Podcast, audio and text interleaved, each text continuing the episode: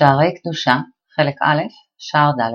השער הרביעי בביאור מדרגת הצדיק בפרטות, והוא שיזדרז בכל כוחו להשלים ככל האפשר מתרי"ג מצוות לקיימם בזמן הזה.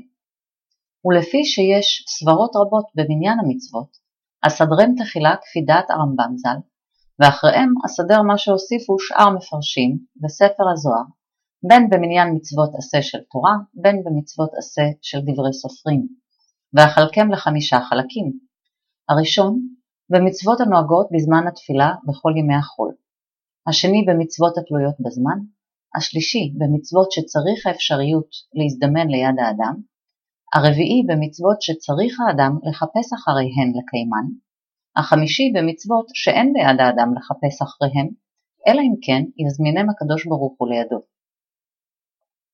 אה, לדוגמה, בעניין האחרון של מה זה מצווה שהאדם לא יכול לחפש אחריה, מצוות ייבום, לדוגמה. למי שמכיר, אה, יש בתורה שלנו מצווה, חלילה וחס אה, זוג שהתחתן והאיש נפטר לפני שהיה לבני הזוג ילדים, ולאיש יש אח. מצווה לפי התורה שהאח יתחתן עם האלמנה ויביאו ילד לעולם, וזה נקרא ייבום. זה כמובן דבר שאתה לא יכול ליזום אותו, חס שלום, כן?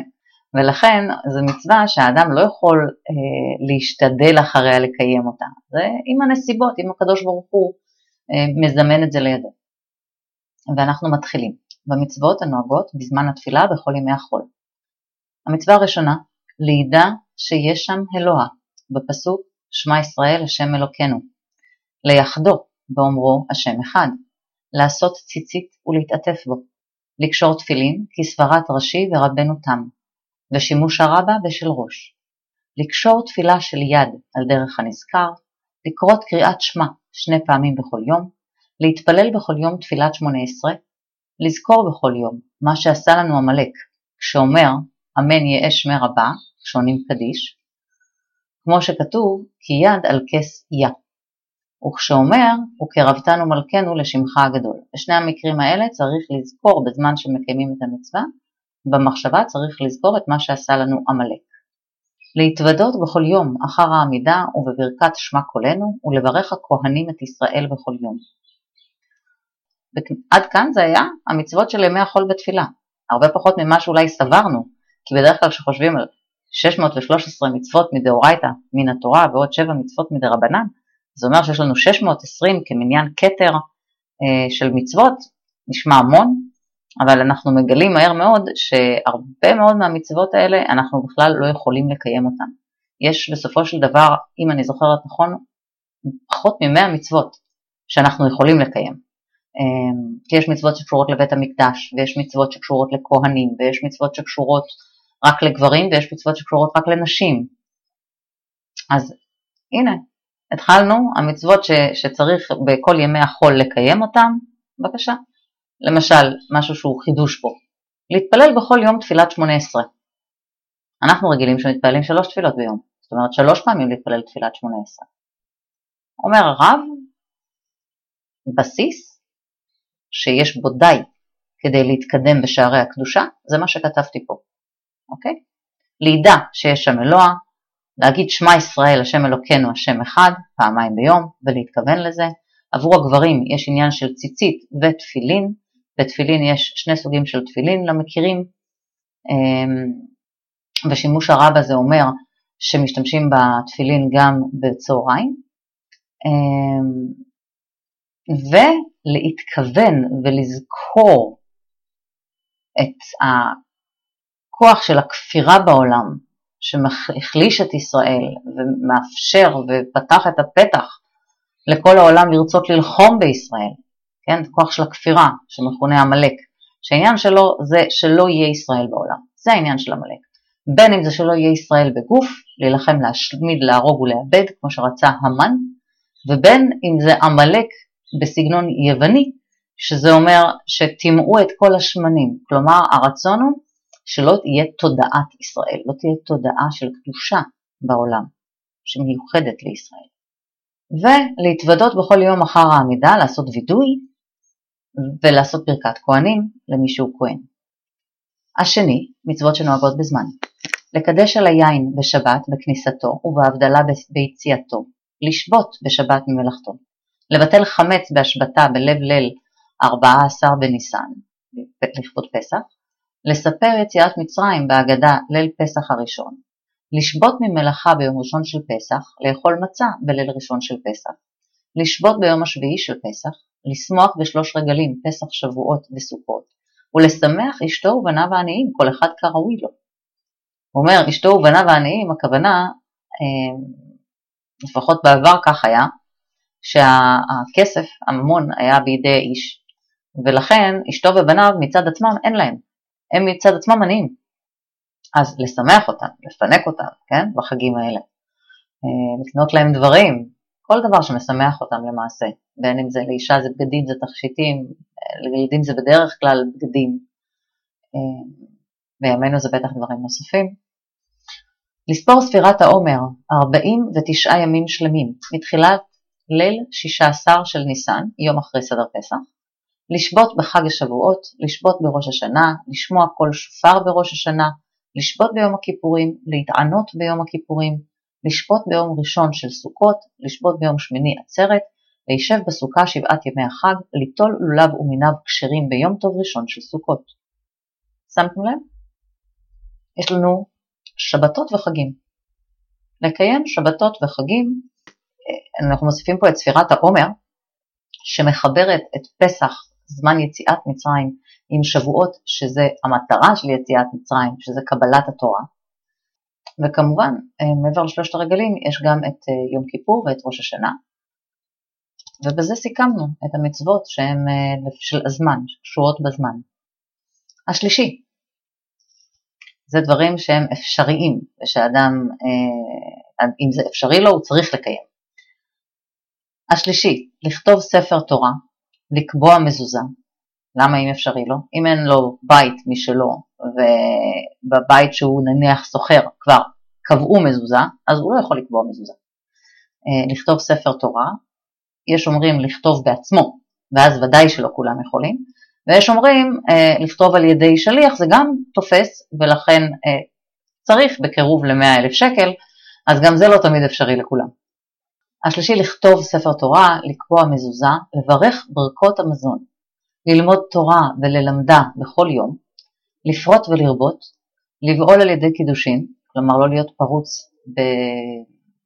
במעשה הייחוד, אלא לעשות, להיות עם אישה שאתה מקדש אותה, למול את הבן, להפריש חלה מן העיסה בארץ ישראל, ליתן צדקה, להלוות לעני, להשיב משכון בזמנו, לעשות מעקה, לכבד כהנים, לכבד תלמידי חכמים, לכבד אב ואם, ליראה מאב ואם, לאהוב רעים, לאהוב גרים, לתת שכר שכיר בזמנו, להאכיל השכיר, לבדוק סימני בהמה וחיה,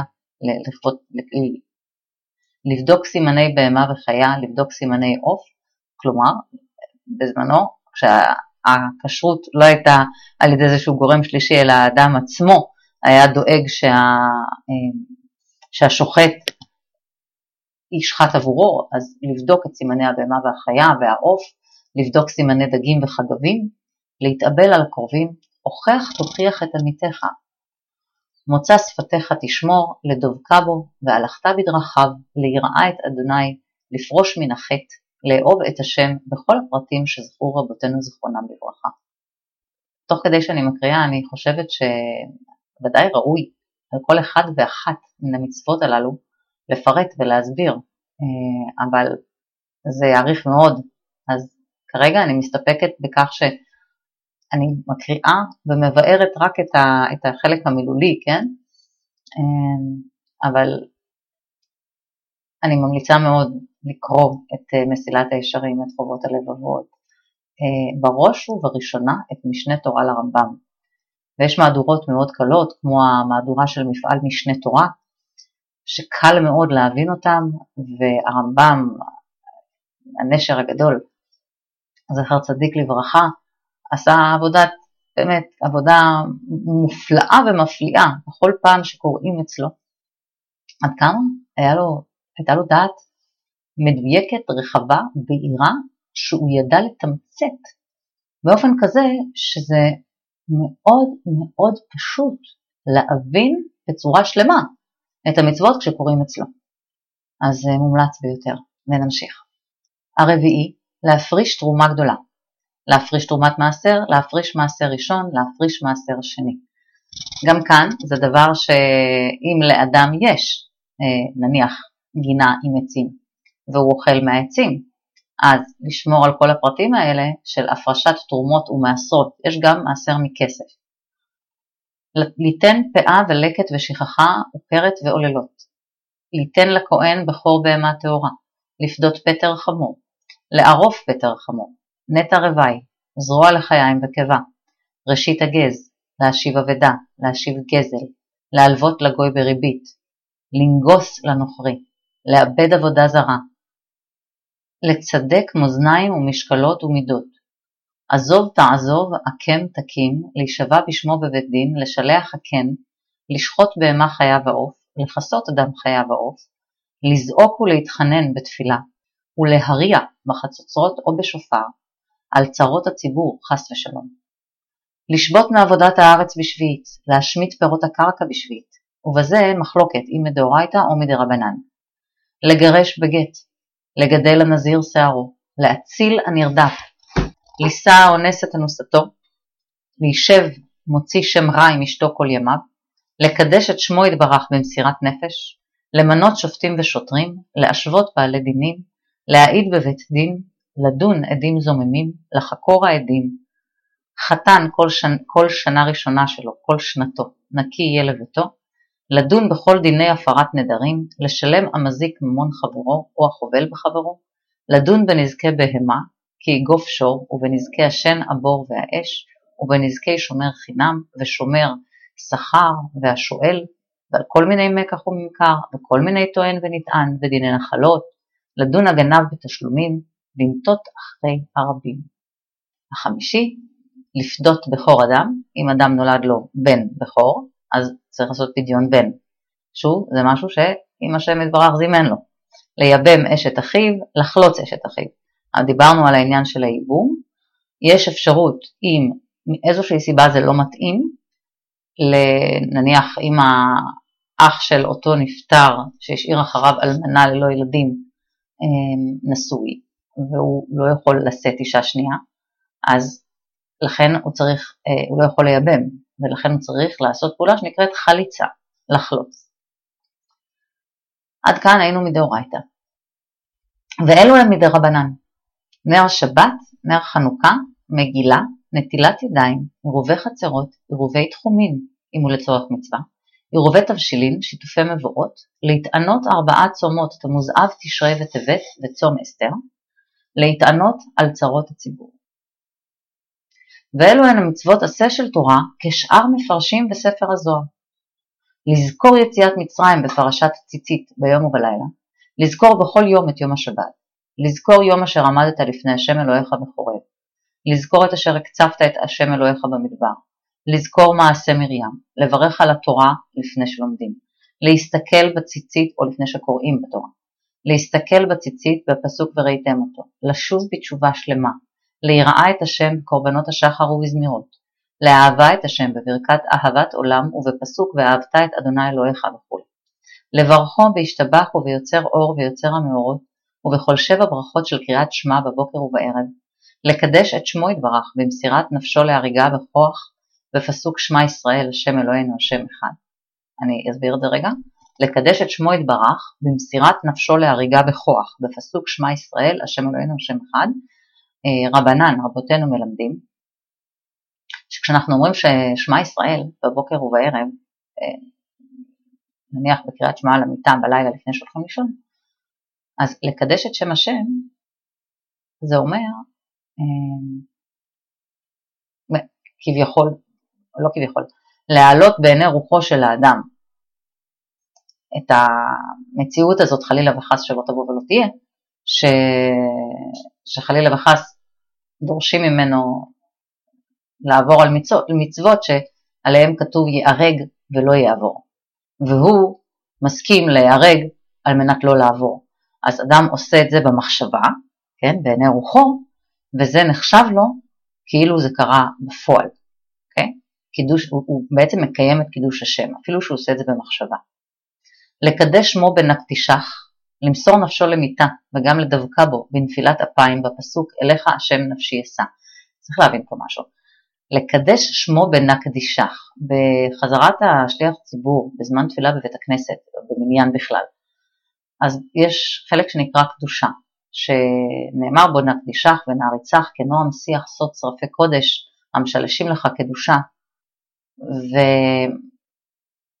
ויש בחינה פה גם בזה וגם אחר כך בנפילת אפיים שבאה בסוף אה, חזרת השץ, למסור נפשו למיתה, אבל זה לא אותו דבר כמו שאמרנו מקודם, אלא אומרים שכשעמדו ישראל בהר סיני והם שמעו את שתי הדיברות הראשונות מפי השם, פרחה נשמתם. כלות הנפש, פריחת הנשמה, כתוצאה מדבקות במקור האלוקי. זה לא חלילה שמישהו הורג, אלא זה בעצם סוג של מדרגה רוחנית, שאדם מגיע לדבקות ואז הנשמה פשוט נדבקת חזרה למקור שלה ואין לה שום עניין ושום רצון להישאר פה בגוף החומרי הזה ובעולם המוגבל והמגביל הזה. אז זו מסירת הנפש מדובר עליה בלקדש מו בנקדישך ונעריצך בקדושה הזו וכן בנפילת אפיים. נמשיך. לידע כי השם הוא האלוהים, בפסוק שמע ישראל השם אלוקינו השם אחד. מה הכוונה השם הוא האלוהים? שם הוויה הוא האלוקים. יש בעצם כמה וכמה דרכים, התבטאויות, אמ, התגלויות של השם בעולם. כידוע, אלוקים בגימטריה מניין הטבע. הטבע עצמו הוא פלאי לא פחות משבירת הטבע, כלומר מהנס. איך אנחנו יודעים? היום, אנחנו יודעים את זה בוודאות איך, שלפי כל המדע, המציאות הטבעית שאמורה הייתה להיות היא כאוס. המדע עומד אה, משתהה מול העובדה שיש סדר ויש חוקים, כי לפי התיאוריות אה, של הקיום, של היקום ושל הקיום, בעצם יש איזשהו רכיב במציאות. אם אני זוכרת נכון, אה, איינשטיין סימן אותו באות H, שלא ידוע מהו, יש לו מספר, והוא מה ששומר על הסדר של המציאות, על זה שה, שהמציאות מתקיימת. ואם מוציאים אותו מהמשוואה, הכל חוזר להיות כאוס. והוכח מבחינה מדעית שהמציאות הטבעית של חומר, זאת אומרת הנטייה הטבעית של חומר, אם אתה לא מפעיל עליו איזשהו כוח מבחוץ, הוא להיות בבלגן. דוגמה פשוטה, אם אתם תיקחו עכשיו אה, צנצנת ותשימו בה אה, גולות, בשני צבעים נניח, אה, ותערבבו אותה, אז המציאות תהיה שהגולות אף פעם לא יסתדרו מעצמם באופן כזה שלמטה יהיה צבע אחד באופן מושלם ולמעלה את הצבע השני באופן מושלם. זה לא יקרה. ככל שתערבבו יותר, ככה הגולות, הסדר שלהם כלומר, ילך ויתבלבל יותר. זה ממש ממש על קצה המזלג, הרעיון של אה, הממצא הזה, שהמציאות עצמה היא שואפת לתוהו ובוהו. אלא אם כן מפעילים עליה כוח מסדר כלשהו. להבין שהשם הוויה הוא האלוקים, זה אומר להבין שאותו כוח של רחמים ומשפט ואמת והוויה שמהווה את כל המציאות ומתקיים בכל המציאות, הוא גם הטבע. אין פה שני דברים נפרדים.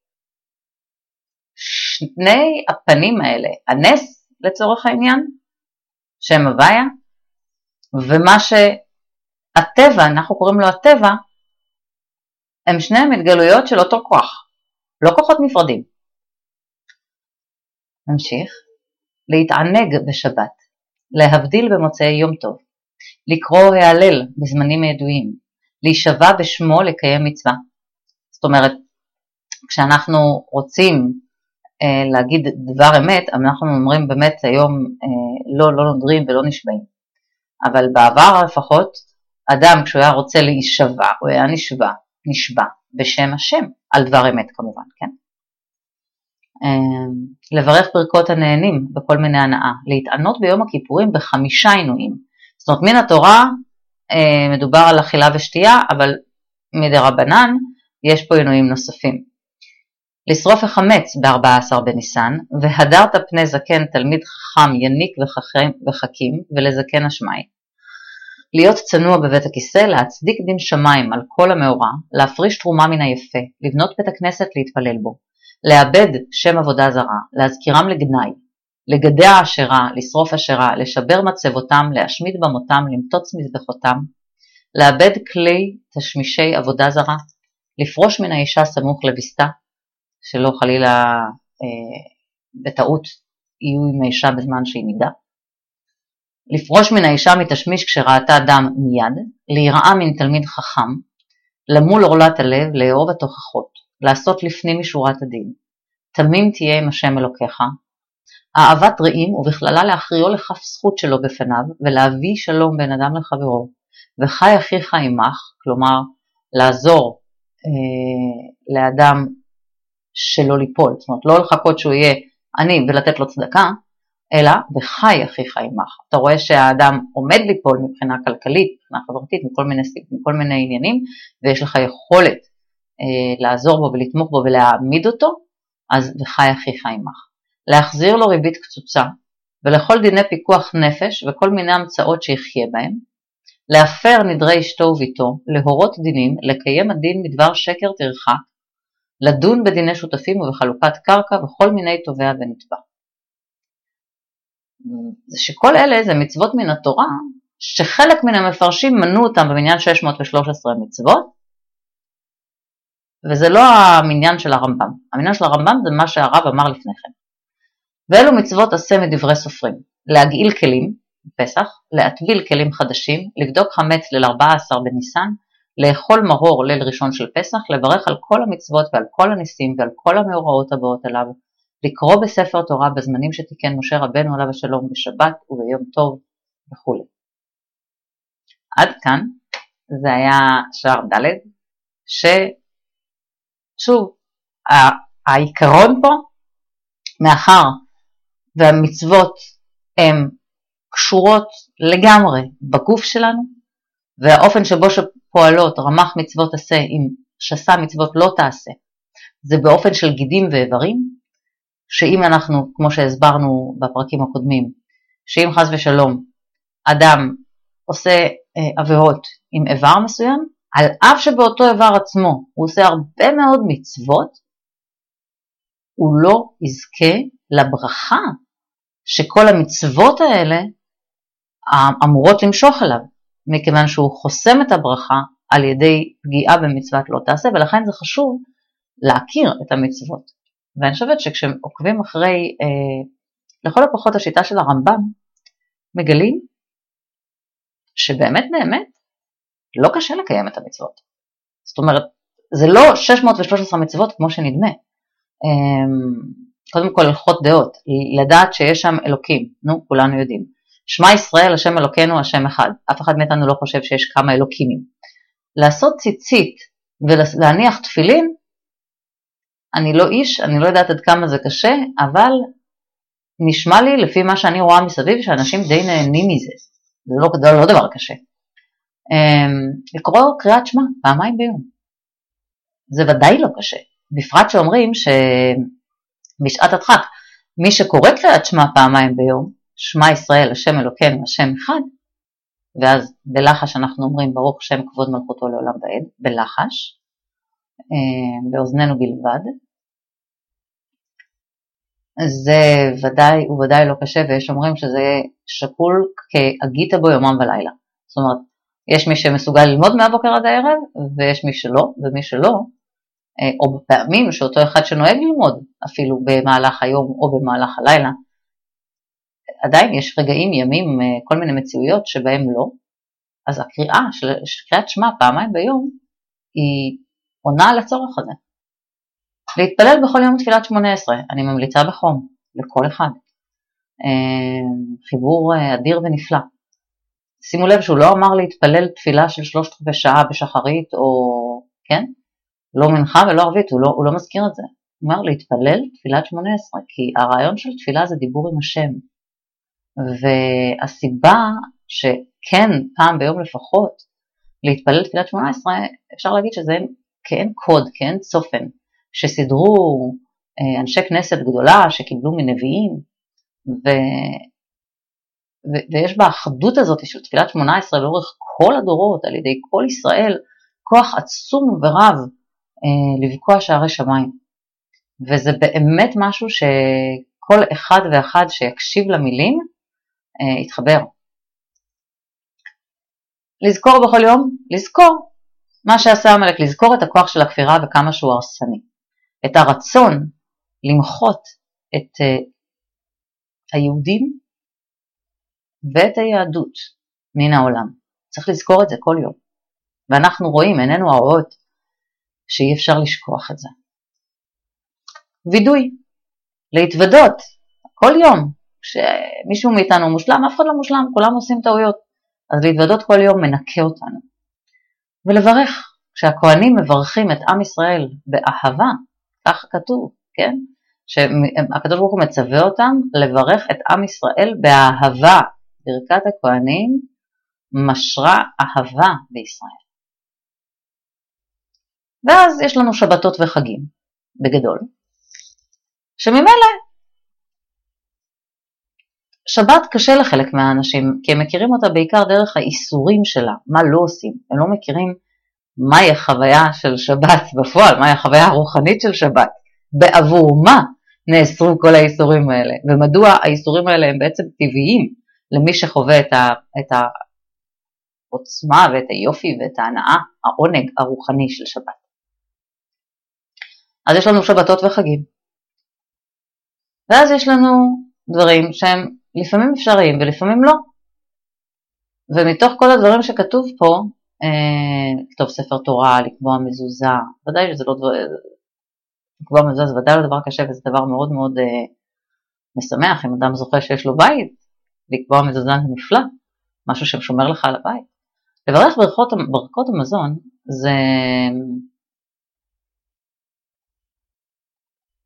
זה משהו שהוא עניין של הרגל, לסגל לעצמך איזשהו הרגל, ואני רק רוצה לציין שברכת המזון היום, בנוסח שקיים לנו היום, היא אמנם בדומה לתפילת 18, אומרים שהכוח שלה הוא כמו של תפילת 18 ממש, היא ממש בנויה על סדר ארבע עולמות, יש בה סודות עצומים, אה, אבל באמת באמת, גם אם אדם אומר, כמו שאימא שלי שתחיה, אה, תמיד נהגה להגיד בספניולית, בשפה שלה, יקומימוס, יביבימוס, ילג'ה בן דושימוס, אכלנו, שתינו, ולאל הגדול הודינו, תודה רבה לך על מה שנתת לנו לאכול, על הבריאות שאתה נותן לנו, על הכוח שאתה נותן לנו, שאנחנו יושבים בארץ ישראל, כל מיני מילים שהיא מוסיפה כל פעם אה, כנדבת ליבה הטוב באותו זמן.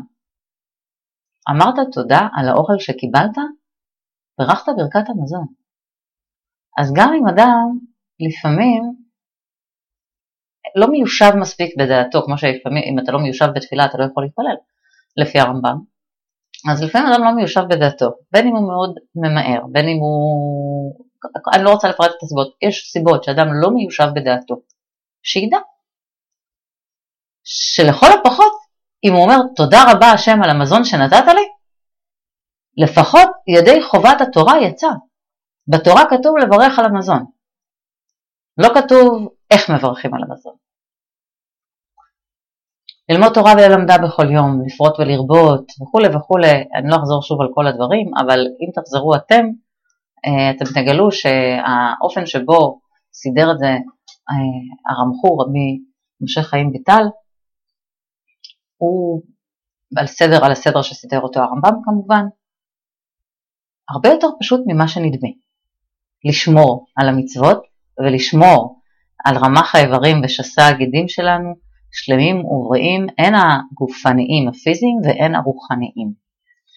אז בברכת ברכה והצלחה ויהי רצון שעם ישראל כולו יזכה ויתקדש ויתברך ונהיה אנחנו כולנו גוף אחד שלם ובפרט בראש, כי הראש של עם ישראל זקוק להרבה עזרה נראה לי בתקופה האחרונה ואני יכולה רק אה, לבקש מאת השם שיהיה הפרק הזה בפרט, הלוואי שכל הפרקים, אבל הפרק הזה בפרט,